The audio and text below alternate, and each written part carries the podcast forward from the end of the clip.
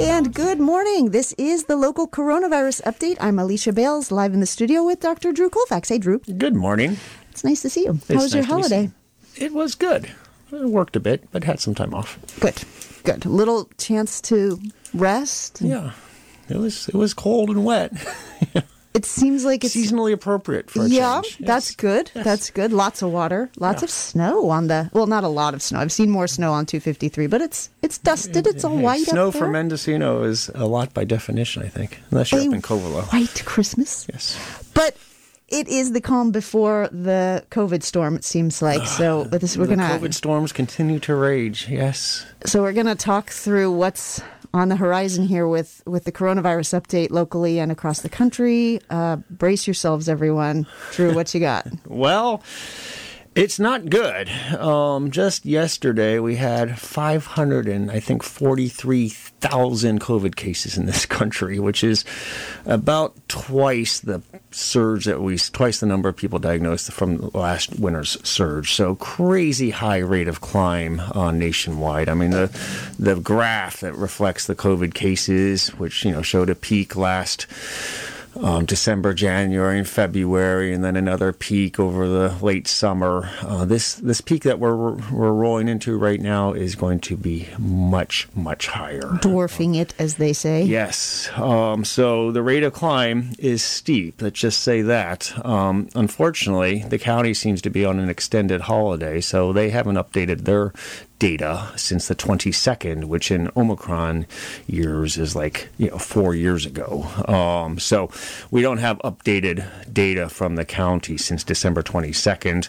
We last did our show a week ago. So really, I only have about a week of data mm-hmm. um, since uh, our last show. However, having worked in the E R just yesterday, um, we're still not quite seeing the Omicron crush, um, I, at least anecdotally. We're not seeing a lot of people sort of with the well symptomatic check uh, that we tended to see during the other sort of high surges. And there's still not a lot of hospitalization.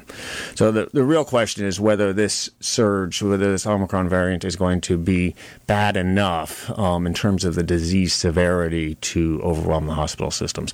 We just don't know. Um, there are some encouraging signs.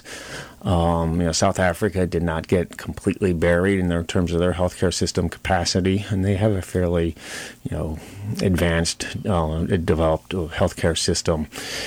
So it might be that the decreased severity of this illness is almost enough to offset the mad number of cases that we're going to see. But this is really the month that everybody gets coronavirus. Everybody gets coronavirus yes. this month. Yeah, everybody's mm. going to, everybody's body is going to see coronavirus. I think that is not quite an exaggeration, um, but it's it's really kind of where we're heading um, pretty quickly. I think it's going to be very sharp and painful. Um, I think the surge is probably going to last maybe a month, uh, maybe even a little bit less. Um, I might be wrong. This might drag on and on and on because, you know, coronavirus continues to surprise us. Right. So it'll be again. like a, a tsunami all at once. Well, it's going to be a tsunami in terms of the number of cases, uh, whether it's a tsunami in our health, in our hospital, and hospital bed utilization, and, you know, the ability to transfer people out. I don't know. I'm I'm cautiously optimistic that we might actually not get completely buried. Uh-huh. Um, we'll see. How do the new treatments factor into what's going to happen in, over the next six weeks? Well, the new treatments are interesting. So the monoclonals um, don't work very well against Omicron. Um, and so, you know, they had, many of us were skeptical over the summer until the data finally showed that they worked. Um, but unfortunately, the, there are several of them. And the one that is most available nationwide has almost no efficacy against Omicron. And so it's it's it's frustrating to be sure. There is one that does seem to have a fairly high degree of efficacy, but we don't have it. We had about three doses, is my understanding, and those are used up. Are gone. Yeah. How do they create those uh, monoclonal profiles? Are there?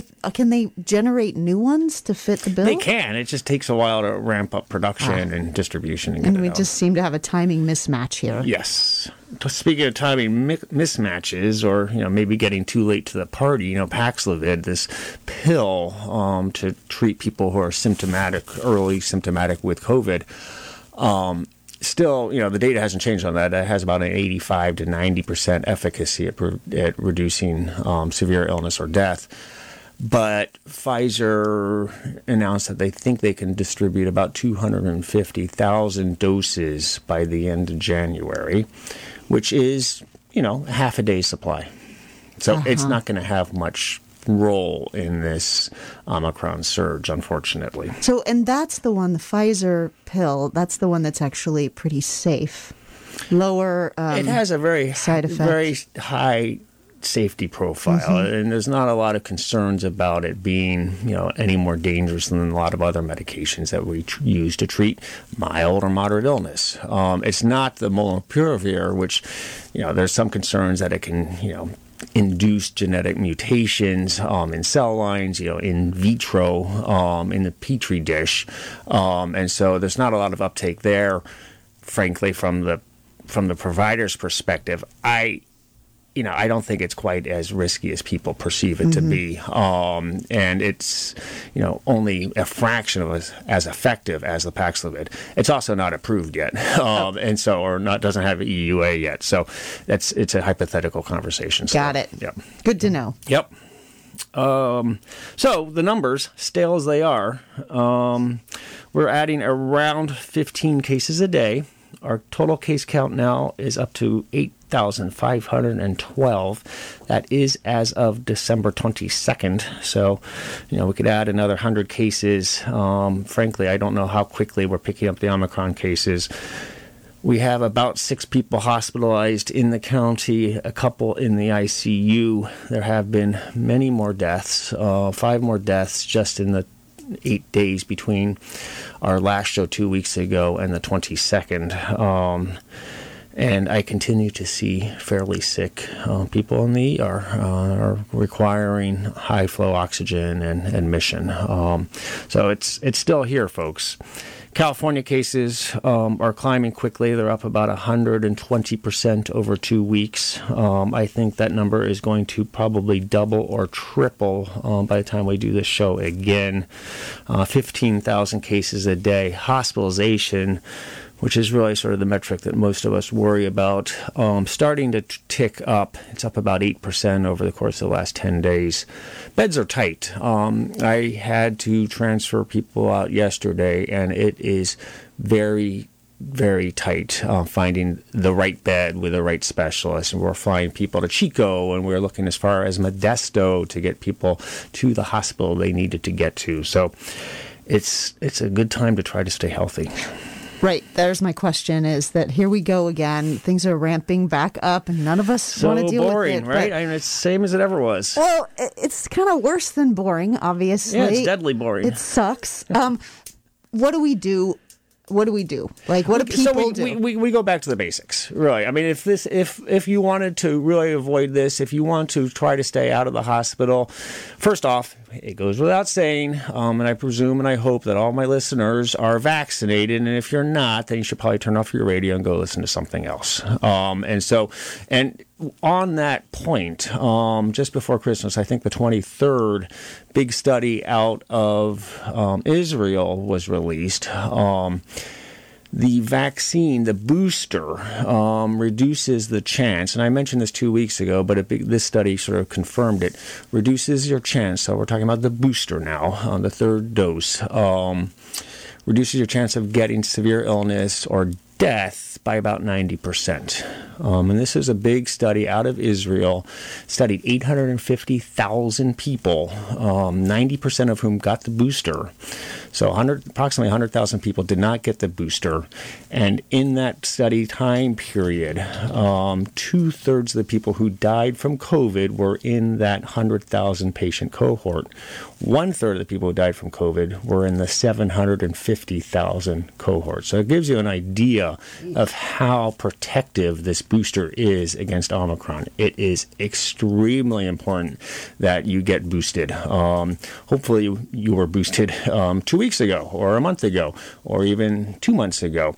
But the data really in the last month has shown how important it is with this strain of Omicron. And, you know, Omicron's only been around, what, five weeks? We learned that, about it, you know, right around Thanksgiving. Um, and so the, the data has moved really fast on this, um, faster than, you know, many of us can move to getting boosted. But get boosted and then hunker down. So, um, okay, so time is of the essence with the booster. Does, does it have the lag time like the first couple of shots? It does have a lag time. It's thought to be actually not nearly as long. Um, and so, you know, getting boosted and getting that those antibodies on board seems to work much more quickly. Um, even, you know, it could almost work not quite in real time, which is to say if you get boosted and then you get exposed to the virus within a few days, it probably is going to, going to significantly reduce your risk of severe illness. That's reassuring. Thanks. Yeah. And then it's back to basics, you know, masking, washing your hands, staying out of indoor crowded spaces. So no more eating out in indoor this and is, restaurants. This is not a good month to be eating indoors. Okay. Uh, frankly, if there were any political stomach for shutting things down again, they should be shut down. But, you know, this is also the month where a lot of us get immunity to COVID, whether we want it or not. Mm-hmm, because it's going to be spreading like wildfire through yes, this is a, population. So the R naught, so the, the number of people that get infected by yeah. an infected person, is around R ten. Um, and by comparison, measles, which is generally thought to be the most contagious uh, viral illness, uh, has an R of around R seventeen, R eighteen, as I recollect. Um, the previous version of uh, COVIX, or the Alpha and the Delta variants, were around two. So this is... Delta as well? Delta as well, maybe a little bit more, uh-huh. but not wow. not that much more. So this is... Does that translate to five times more uh, infectious, more it, contagious? It, yes. So does that mean ten people per individual will get infected? Uh-huh. So if you have Omicron, you'll get ten people infected? Unless those ten people are, you know, staying six feet away, masking up and, you know, staying out. Do we have to go to twelve feet? How how know, is social it's, distancing it's, now? Right, so it's, you know, that's that's a good question. And frankly, um, trying to maintain clarity around this is really hard. Um, we can see that in the C D C isolation and quarantine guidelines, which really look like they are stuck in a blender and blended. Um, they, you know, they just released that yesterday, and they are completely incoherent. I read them three times, and they're still completely incoherent. Um, so, you know, what what should we do? We should sort of take the big gestalt on this. Um, you know, the further away you are, the better. Six feet was never a magic number. It was just a number that people could sort of internalize. Visualize, yes. yeah. So, yes, more than six feet, that's a great idea. More outside, even though it's cold out. Yeah, yes. Well, that's the other yeah. thing. It's like, how do you visit with anyone? Well, it's snowing out there. You don't. This is a month of non-visiting. Okay. Yeah. Unless, just in time. Unless, now let's just be very clear, though. I mean, this is still, you know, a virus that, if you're vaccinated against, is unlikely on an individual basis to produce severe illness. So it's there's no need to completely, you know, wring your hands around this. It's kind of like a bad flu season is kind of how we can think about it if you're fully vaccinated and boosted.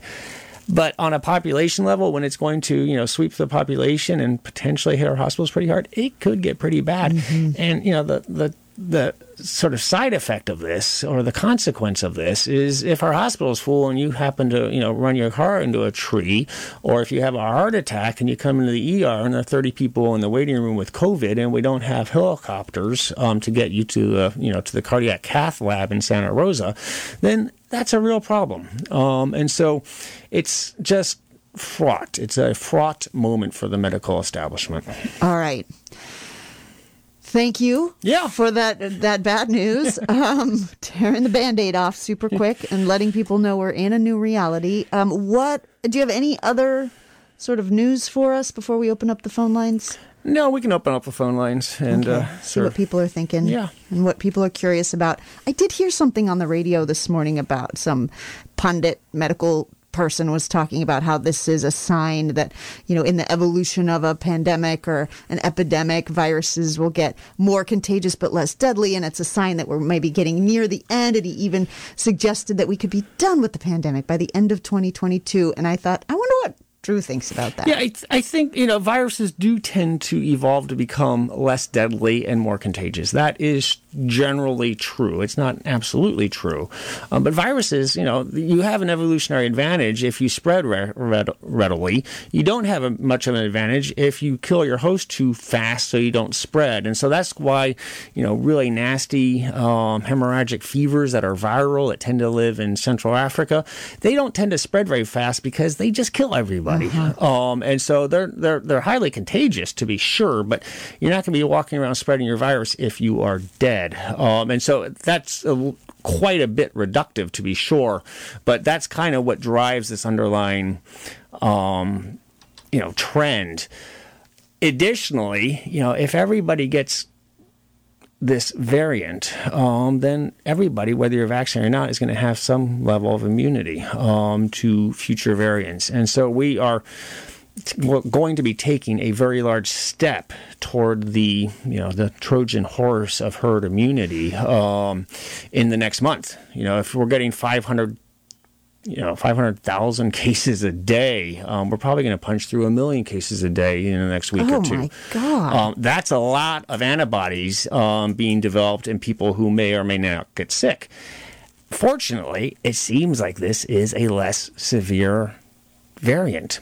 We don't know that yet. We're all sort of on tenterhooks mm-hmm. because the, the severe phase of COVID is delayed, right? So there's about a ten-day to two-week delay before you start to see people coming in in respiratory failure as their lungs are filling up with fluid. We don't know what that's going to translate to as we start to see a half million cases a day in this country. Right, because there's some math here in terms of it might be less deadly, but if like ten times as many people have it, then your death numbers are still going to be quite high, right? Co- correct. Okay. Yep. I've learned something over the last almost yeah. two years sitting here with you. This is the local coronavirus update. I'm Alicia Bales, live in the studio with Doctor Drew Colfax. We're going to go ahead and open up the phone lines now for your calls and questions. The number here in the studio is seven oh seven, eight nine five, two four four eight. That's eight nine five, two four four eight. We'll be here until ten o'clock, so we got plenty of time to um, cover whatever issues are on your mind. Let's go ahead and take our first call. Good morning, caller. You're live on the air. Hi, you guys. Thanks for being here again. Um, I do have a, a question about the Abbott Quick Test. Good luck finding it. It's been a couple years yeah. since that info came out about the um, percent of accuracy in terms of if you are carrying um, a virus, since it goes to measure the antigen, um or the ana, ana, okay, see, you see what I mean? It's been a couple years. What, um, how does that compare to the P C R test in terms of giving you information to know if you need to stay home for a week? And yeah. I'm going to hang up. Yeah, so that, that's a really good question. And having had a holiday get-together with family where we all did a rapid test before we went indoors, um, It's it's one that we have thought about. I have thought about, and you know, my family has thought about.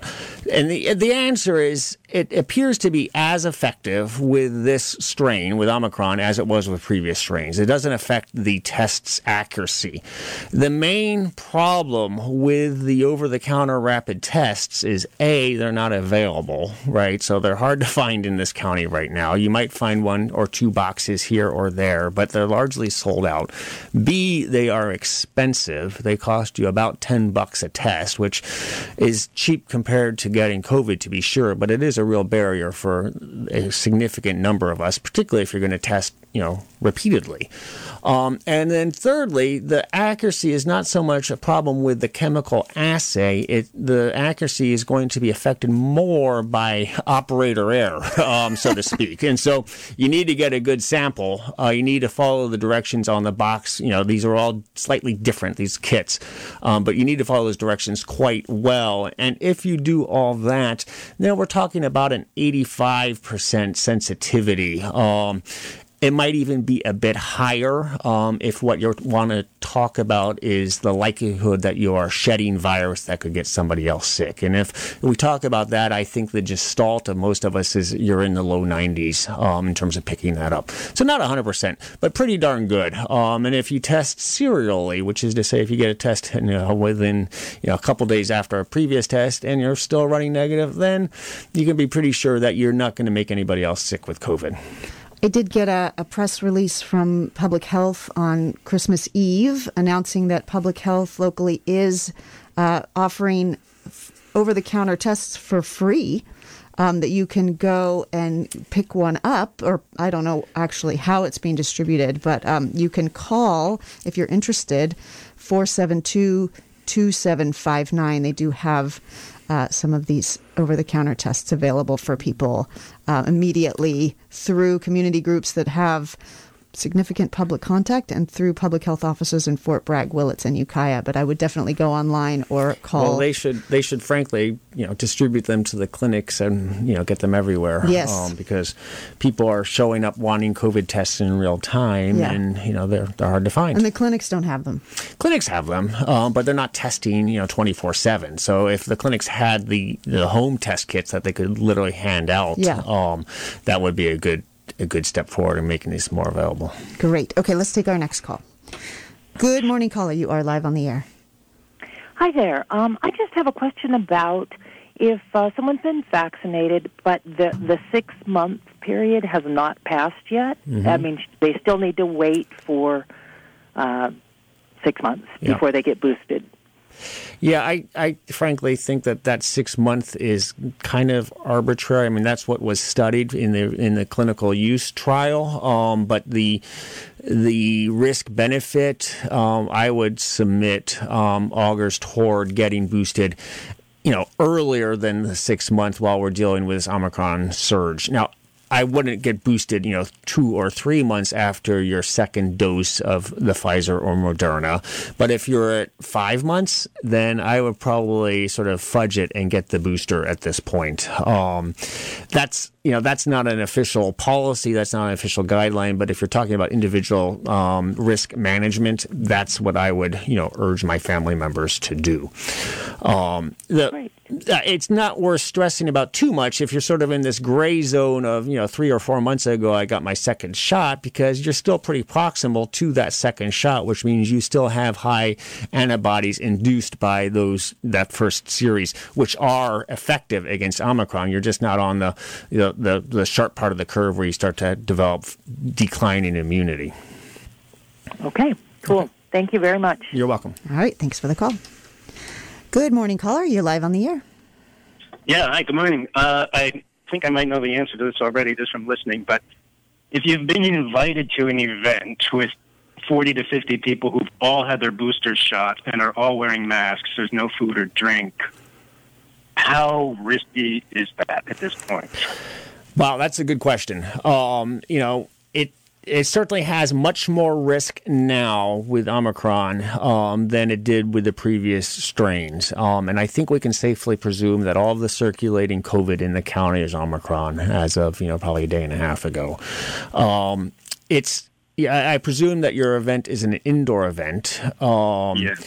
And if you're not eating and drinking and you're keeping your mask on, you know, masks work. They're not they're not one hundred percent. They probably aren't even, you know, eighty percent. Um, but they do keep us, you know, healthcare providers from getting sick with COVID, right? You know, early on, before we had the vaccines or anything for this, the masks kept us healthy. And I was, you know, staring down tracheas at people. Um, and so, you know, they work if you're not fiddling with it and if it's not one of these silly bandana masks, which don't work. Um, and so it's It's a fraught question without a great answer. Um, if somebody in that forty people has Omicron um, and is asymptomatic, um, are they going to be shedding enough virus through their masked face to get it into the air and get it through the other person's masked face? Uh, maybe, you know, right? But probably not. What's the chance of somebody from that group getting COVID? I don't know, one in one in twenty right now, um, maybe. You know, if, if the group wanted to reduce their risk even more, everybody would do a quick test before you go in the door, and then I think the risk is completely manageable. Okay.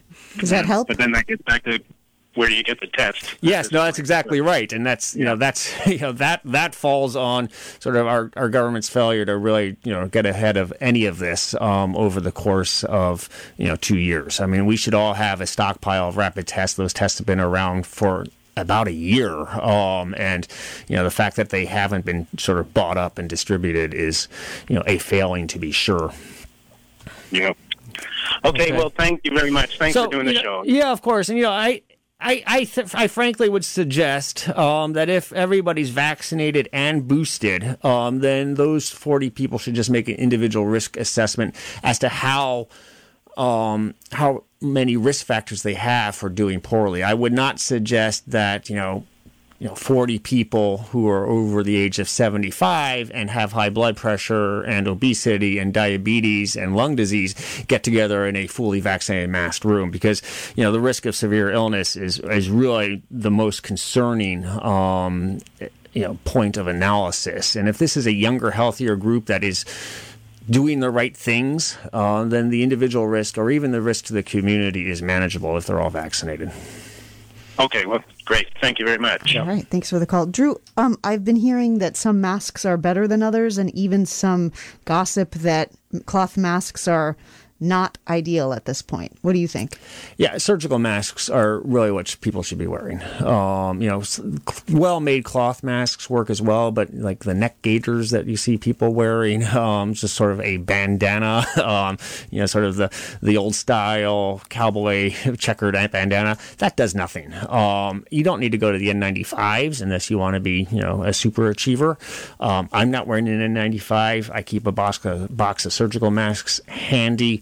Um, they are widely available and reasonably cheap and reusable, and that you can just sort of lay them out and they will self-sterilize. And be- um, better than a cloth mask. Yes. Okay, yeah. Good to know. And available in any pharmacy, right? Or Home Depot or your grocery store. I mean, they're and they say uh, medical grade surgical mask. Yeah, it doesn't. Even if it's even if it's a surgical appearing mask, it doesn't necessarily need to say medical grade, because the the the material that goes into all of these disposable masks that now litter our roadsides and beaches and sidewalks um, are largely the same. I mean, for all I know, they're made in the same two plants, um, you know, in the world. Um, they're just churned out and put in different boxes, but they still are the most effective, cheapest, safest way to and most comfortable. Safe. I tried. I, t- I spent a day at work with the N ninety-five front that oh, yeah, we wear, wear in, during out. fire season, and it is seriously uncomfortable. That'll wear you out. Yep.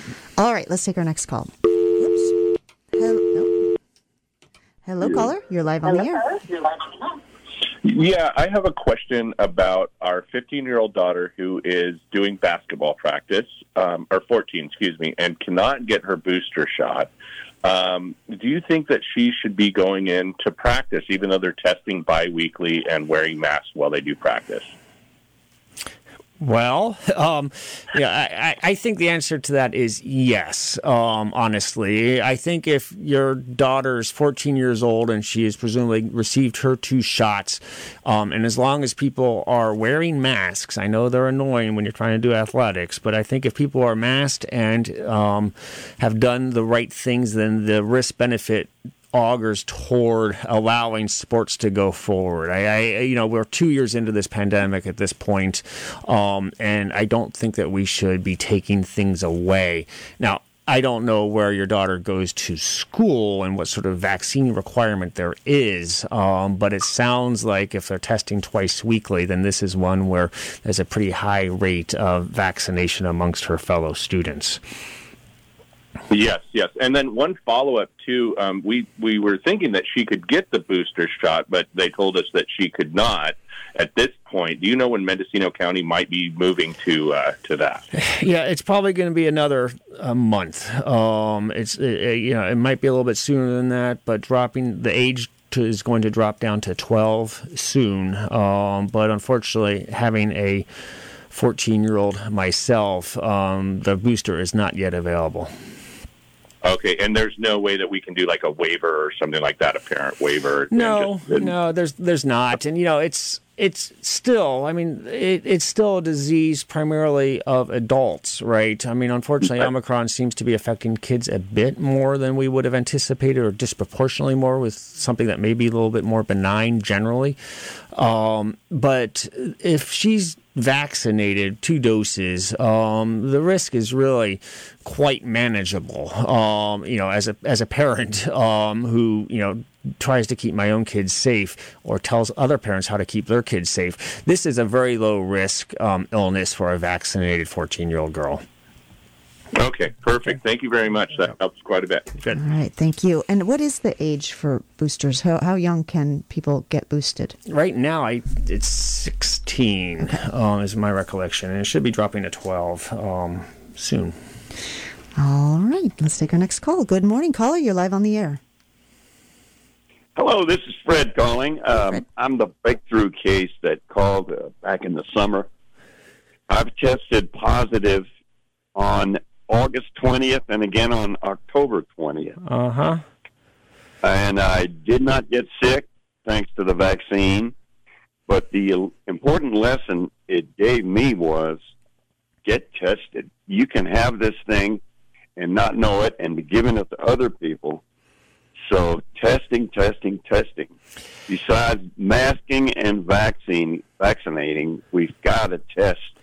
No, I, I, you, yes, I, I agree. And testing, you know, particularly during the surge, is, is going to really be helpful for all of us. But your your personal experience illustrates a good point, which is, you know, if you're if you were diagnosed with a breakthrough case over the summer and you're still testing positive um, two months later, that's not a new infection. That's just the viral, you know, particles, um, antigens lingering in your system. Doesn't necessarily. No, that's not what happened. That's not what happened. Oh, okay. I, so tested, you've... Positive, I tested positive on August twentieth. Mm-hmm. Negative two weeks later. Got it. October twentieth, positive again. Negative two weeks later. Got it. Yeah. So no, that's that. I tested. I test every week. Good. Well, that, that is not the norm, um, either locally or nationwide. Um, but if you cleared the virus and then you're positive again, then yes, you had another asymptomatic infection. Um, and your point is well taken, and this is why this virus has been so successful for the last couple of years, is asymptomatic people can walk around with it and spread it to everybody else without having a slightest clue that they're doing so. Right. That's the point I yep. wanted to make. Yep. Get tested as often as you can. Yes. All and right. the testing Great. center is Let's still go. up and running. You know, people can go to the Ukiah Fairgrounds. It's still there, folks. That hasn't moved. Uh, we're talking about these home test kits and local, you know, federally qualified health centers through the county test um, pretty routinely. You can call and you can get in and get tested without any difficulty at all. Those tests are free. They are happy to do it.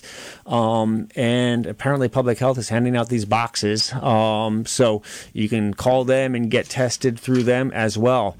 Um, so the testing is available. It's not necessarily convenient, um, which is problematic. Um, and then, you know, the real barrier, I think, to people getting tested is, you know, a positive result. Um, and then, you know, what do you do? Well, you're supposed to, as of the day before yesterday, you're supposed to isolate for ten days. But now you have this, you know, blended... blended sort of bunch of recommendations from the C D C. Um, basically, they've cut it in half, um, as long as you're asymptomatic, um, with the encouragement that you get retested and, or not retested, but wear a mask for another five days. Which you're already supposed to wear a mask. Yeah, it's just, it's just yeah. sad. It's just sad. Anyway, Fred, I appreciate your uh, your uh, point. It's it's one well taken. And sorry, I, I didn't understand that you had a negative test between those two uh, positive tests. Yeah, I was. That's the curious part, because they told me that you may test, continue to test positive for another couple months, and both times it was two weeks later I was negative. Yeah, and that's that's the norm, right? I mean, most people are going to clear the virus and you're going to test negative. Some people don't. Um, some people literally are going to test positive for for months and months after having the illness. Doesn't mean they're shedding the virus. It means they're just not completely clearing it out of their, you know, the nasopharyngeal um, mucosa. Um, and so that's that can be problematic. You don't want to say, you know, you need to be in isolation uh, for the next eight months until you're test negative. Um, it's really a question of trans- transmissibility. But if you tested negative and then positive again, you know, these tests are pretty accurate. I got to believe that you were reinfected. Hey, Fred, if you get tested every week, where do you get it done? I get it at the uh, senior center in Boonville. You find out two days later, they send you an email, and you know.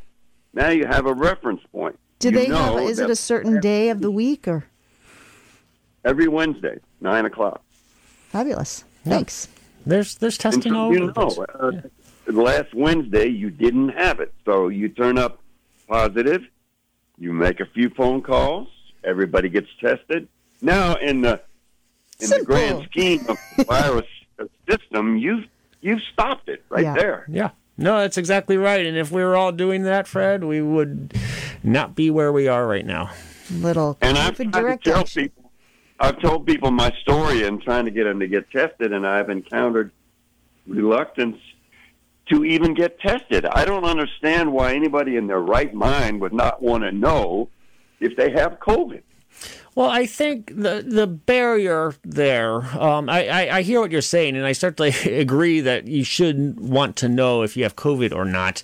But I, I think for a lot of people, um, knowing that you have asymptomatic COVID, which is to say if you have this mild illness that's, you know, not making you sick and as far as you can see isn't making anybody around you sick, um, then you still want to be able to go to work, right? You still need to make a living. You still need to get a paycheck. You need to get gas in your car, and being told, oh, you have COVID and you're now going to have to isolate for ten days is a huge problem for a lot of people. And so a lot of oh, people, yeah. right. So a lot of people just don't want to know, particularly if they feel fine and if everybody in their house feels fine. Right. And so what would have been better, Um, frankly, and would have been more coherent is if we had some sort of, you know, we're way past this at this point. I'm just sort of ranting right now. But if we had some sort of coherent governmental, you know, response that would have, you know, A, kept people's jobs secure while they isolated, and B, met their paycheck while they weren't allowed to work, um, then people would sign up for testing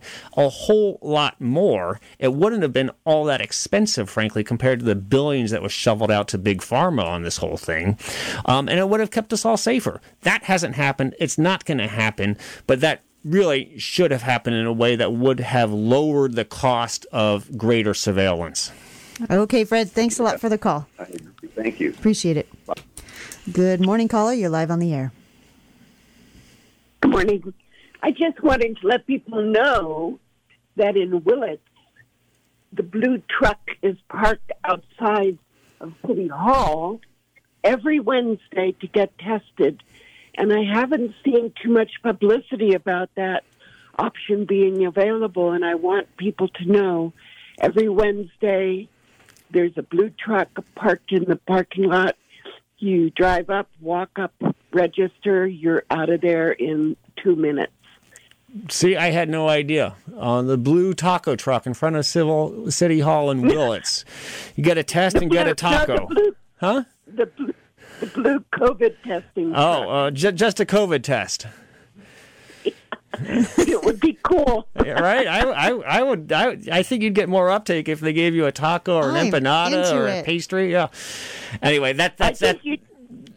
I think you'd get more people up there if they knew the truck was there every Wednesday. No, I agree. And, you know, it's these kind of things that, um, you know, people don't know about um, because we don't really have a coherent or organized publicity campaign around this. I mean, it's it's, it's quite piecemeal, to be sure. Um, so your call and your point is a good one. Blue truck, Willits.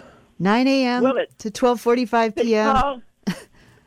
Yep, it's there, and it's at City Hall on Commercial Street.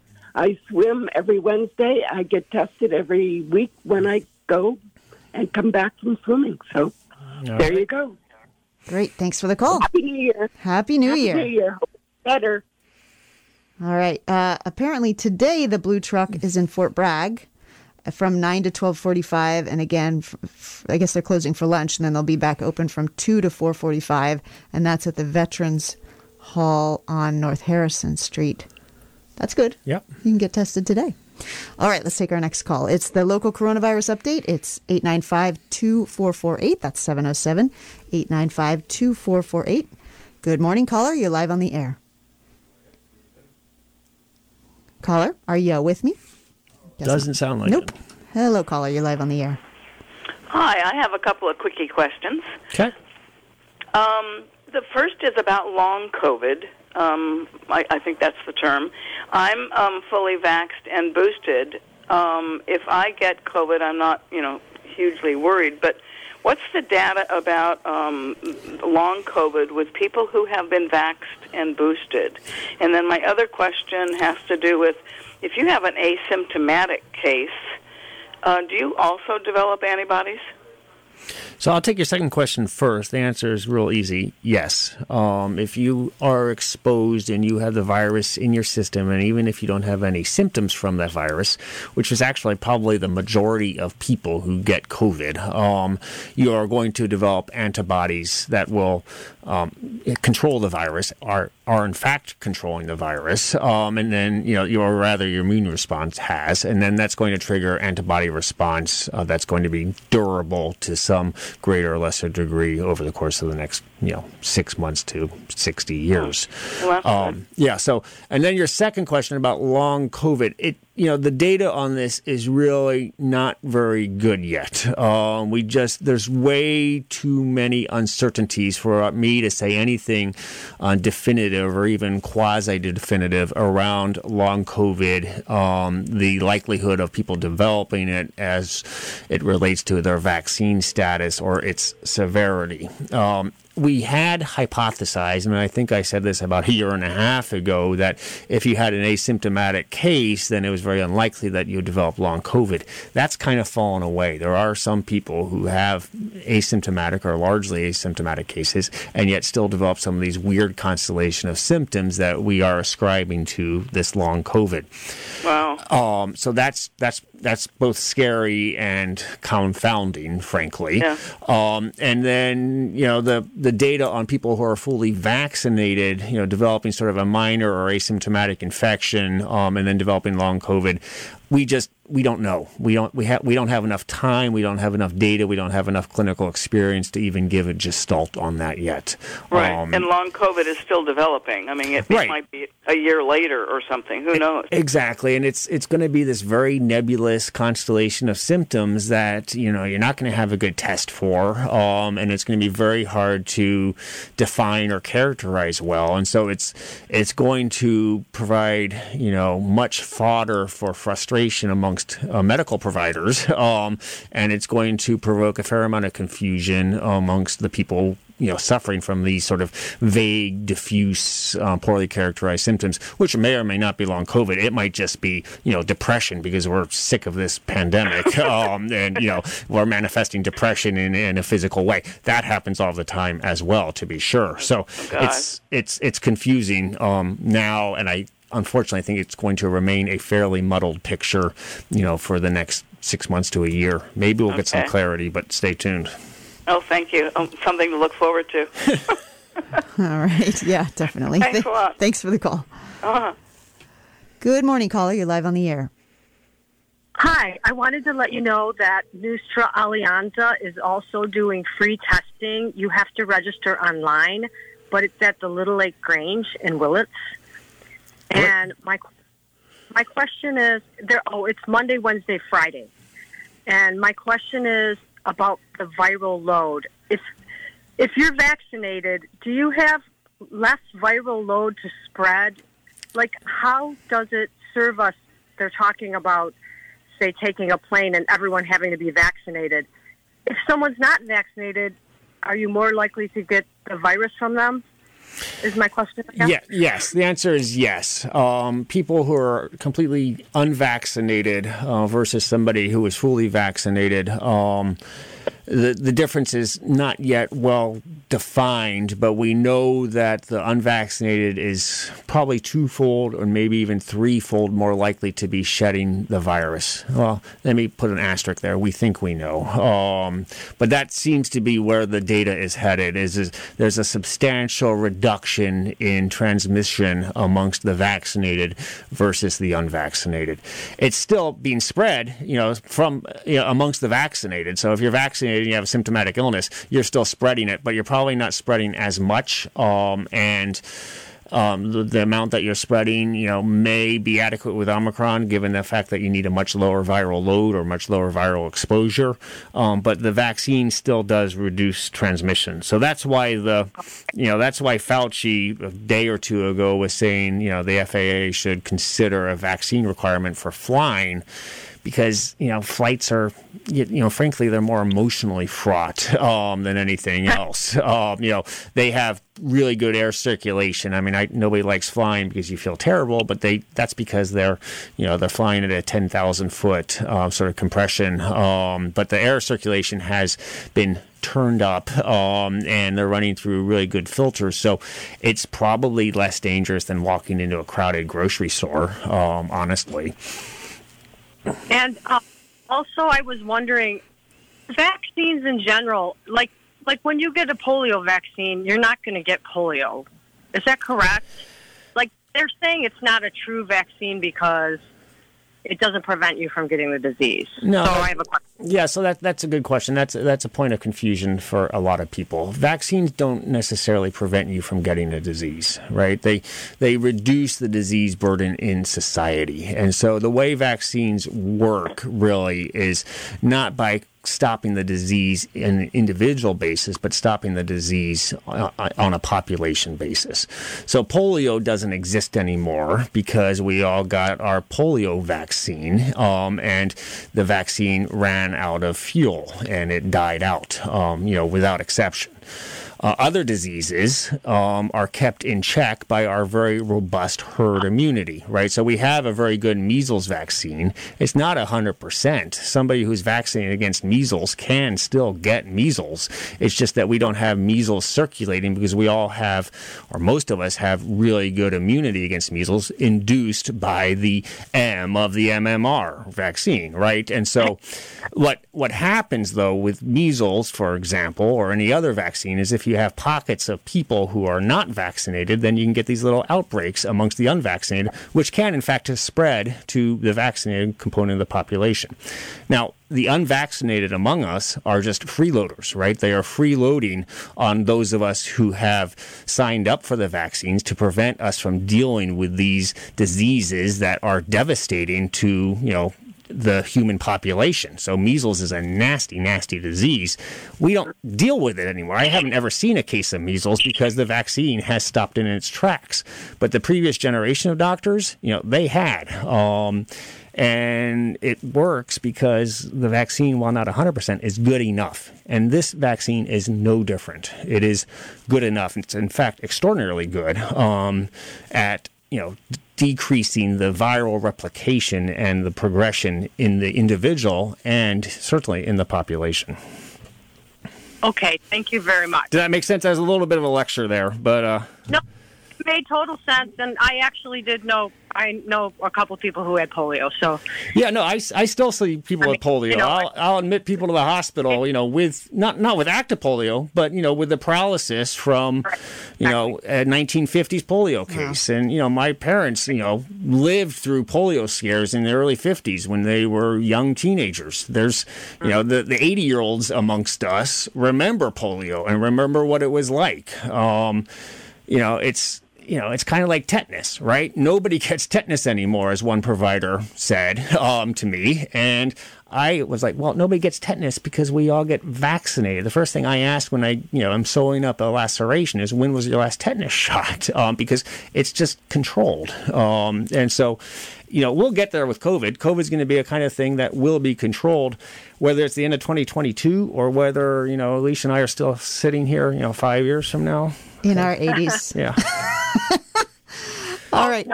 Thank you. We'll be doing other stuff. Okay. Thanks for the call. Bye-bye. Bye-bye. All right. It's the local coronavirus update. We got about eight minutes left. Couple more questions.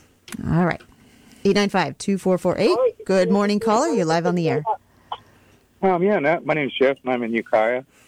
And I've already gotten uh, Johnson and Johnson, and it made me really stupid. I could have had to dial the number like six times to get it right because I'm trying to use my memory for it. But um, I would like to know how I could get the virus because I want it. I want to know whether I'm going to die from it or I'm not going to. And I want to do that. I don't want to have excuses why I shouldn't. So do you have any recommendations on that?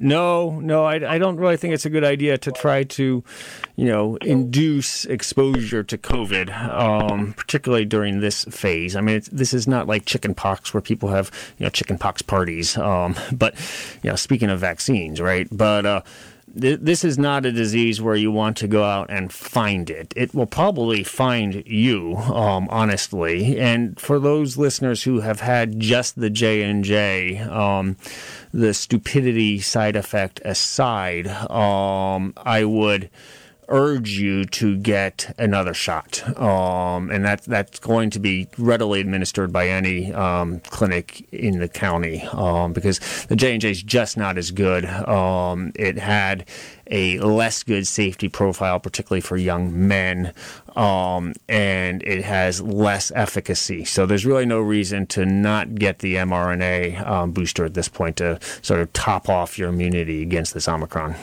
Pfizer and, and Moderna. That's all we got.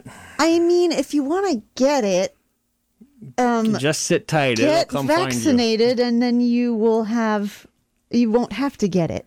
Right? Like, that's why vaccinations exist, so that you can get immunity without having to get sick. Yes. That- that's, well, you know, it's it ninety percent reduction in the likelihood of getting su- substantially sick. That's that's sort of the data on both Pfizer and Moderna. Um, you know, that's the data, particularly with the booster. So you might get sick. There are breakthrough cases. There are hospitalized people with breakthrough cases. But the likelihood, you know, that data out of Israel, it's a ninety percent two percent reduction in in critical illness from COVID if you're boosted. That's pretty substantial. That's pretty impressive. Okay, let's take our last call. Good morning, caller. You're live on the air. Yeah, hi. Uh, I have a couple of quick recommendations about testing and vaccination. Um, for one thing, uh, the county website has really gotten its shit uh, stuff together. Um, sorry. Uh, and so, you know, if you go to the Mendocino County website, right at the top of the page, there's a link to information about COVID. And the list of testing is comprehensive, and there's testing many days of the week in almost every area of the county. Um, so that's the place to go if you want to get more testing. It, it's available, pretty widely available. The thing about uh, vaccinations, my recommendation is um, I go into Fort Bragg uh, once a week for shopping and stuff. And a couple of weeks ago, I went to get my booster at the health clinic at the, you know, on South Street there by the hospital.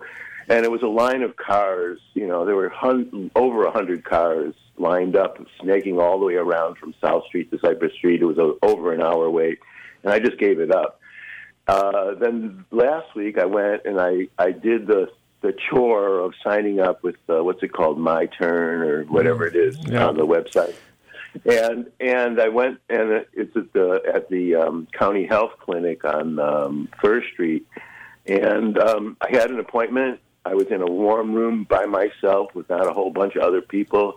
Very, very nice person gave me the shot, and I was out of there in ten minutes. Yeah. So it's worth It's worth doing the little bit of a chore of doing the filling out the forms online and stuff, and it made it really simple. And I was able to, you know, not take half my day doing it. So those are my recommendations about, you know, vaccination and um, yeah, and they, testing. It, yeah, no, that, that I appreciate the call, and that's those are very good recommendations. So MyTurn is a bit of a bureaucratic um, labyrinth to navigate. Um, you need a working internet connection, but I think it's MyTurn. Yeah.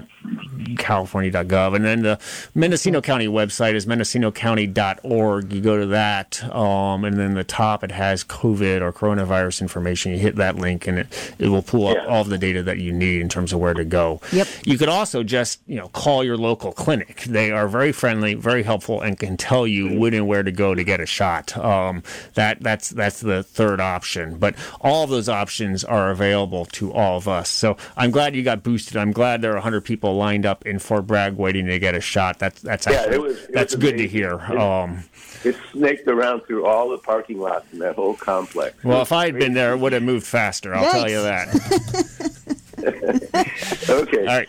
Thank all you. Right. Thanks for the call. Okay, I could just see it. Shot, shot, shot, shot. And fast Move on along, the straightaways, slow on the curves. Well, you still have to sit there for fifteen minutes, yeah, right? Yeah, yeah. All right, well, we have about two and a half minutes. Do you want to try one or do you want to Sure, the lines are lit up. They sure are. Let's take one last call, make it it's a quick one. It's got to be quick. Hey, caller, you're live on the air. Do you have a quick, quick question? Yes. Um, I have a loved one who has had two of the vaccination shots, doesn't want to get the booster because it makes him feel so bad. How long or does the effectiveness of the first two shots drop over a period of time? It drops, you know, it, if the second of the two-shot series was more than five or six months ago, you're starting to see a significant decrease in protection against Omicron. Um, and so even though it makes one feel pretty bad, um, the... the decrease in risk of severe illness, particularly for somebody over the age of sixty-five, I think strongly outweighs that day or two of feeling cruddy if you do, in fact, have those side effects. So I would encourage... In his forties. In his forties. Yeah, so that, yeah. that's slightly decreased, you know, risk in terms of um, age. I, I don't know about comorbidities, and we don't need to go into that. Um, but I would really encourage, you know, all of us to get boosted before Omicron finds you. Um, it is still a real illness. It might be a little bit less deadly than the previous strains, but boy, I wouldn't count on that. You know, load up on ibuprofen and Tylenol after getting boosted. Set aside a day, or do it on your day, the day before your day off, um, and you know, deal with those side effects because it's a whole lot more benign than even a one, moderate COVID illness. One more question. I'm do sorry, most... we are. We totally gotta go. We time. are out of time. I'm, I'm so sorry. Call back. Okay, thank you. We'll be back in two weeks. Back in two weeks, and maybe back next, next week. week. I might uh, trade with Doctor Trotter or supplant his show to sort of update people on what's going on uh, with healthcare in this county. Um, so stay tuned. We'll do a promo if that's going to happen. But I suspect it may be that I am live on the air next Tuesday, um, and then our regular show two weeks from today. All right, so um, going back to weekly, for just for the month of January, just for the new year. Got a lot to say. Yes. All right, uh, we're out of time. It's the local coronavirus update. I'm Alicia Bales, live in the studio with Doctor Drew Colfax. Thanks, Drew. Thank you, Alicia. Thank you, listeners. And we'll see you next week. This has been the Local Coronavirus Update podcast with Doctor Drew Colfax, produced by Mendocino County Public Broadcasting, K Z Y X Philo, ninety point seven F M, K Z Y Z Willits and Ukiah, ninety-one point five F M and eighty-eight point one F M in Fort Bragg, California. You can also hear us live on the web twenty-four hours a day at w w w dot k z y x dot org. If you'd like to listen live and call in to the local coronavirus update, you can find us in our new time every second and fourth Tuesday morning at nine a.m. Pacific Time. Our live studio call-in number is seven zero seven, eight nine five, two four four eight. You can also email your questions anytime at d j at k z y x dot org. And you can always catch us right here as a podcast, K Z Y X Local Coronavirus Update with Doctor Drew Colfax. Our theme music is Bad News Blues by Lucinda Williams, and our outro music is a song called Stumptown, composed and performed by Zach Gordon. I'm Alicia Bales. We'll see you next time.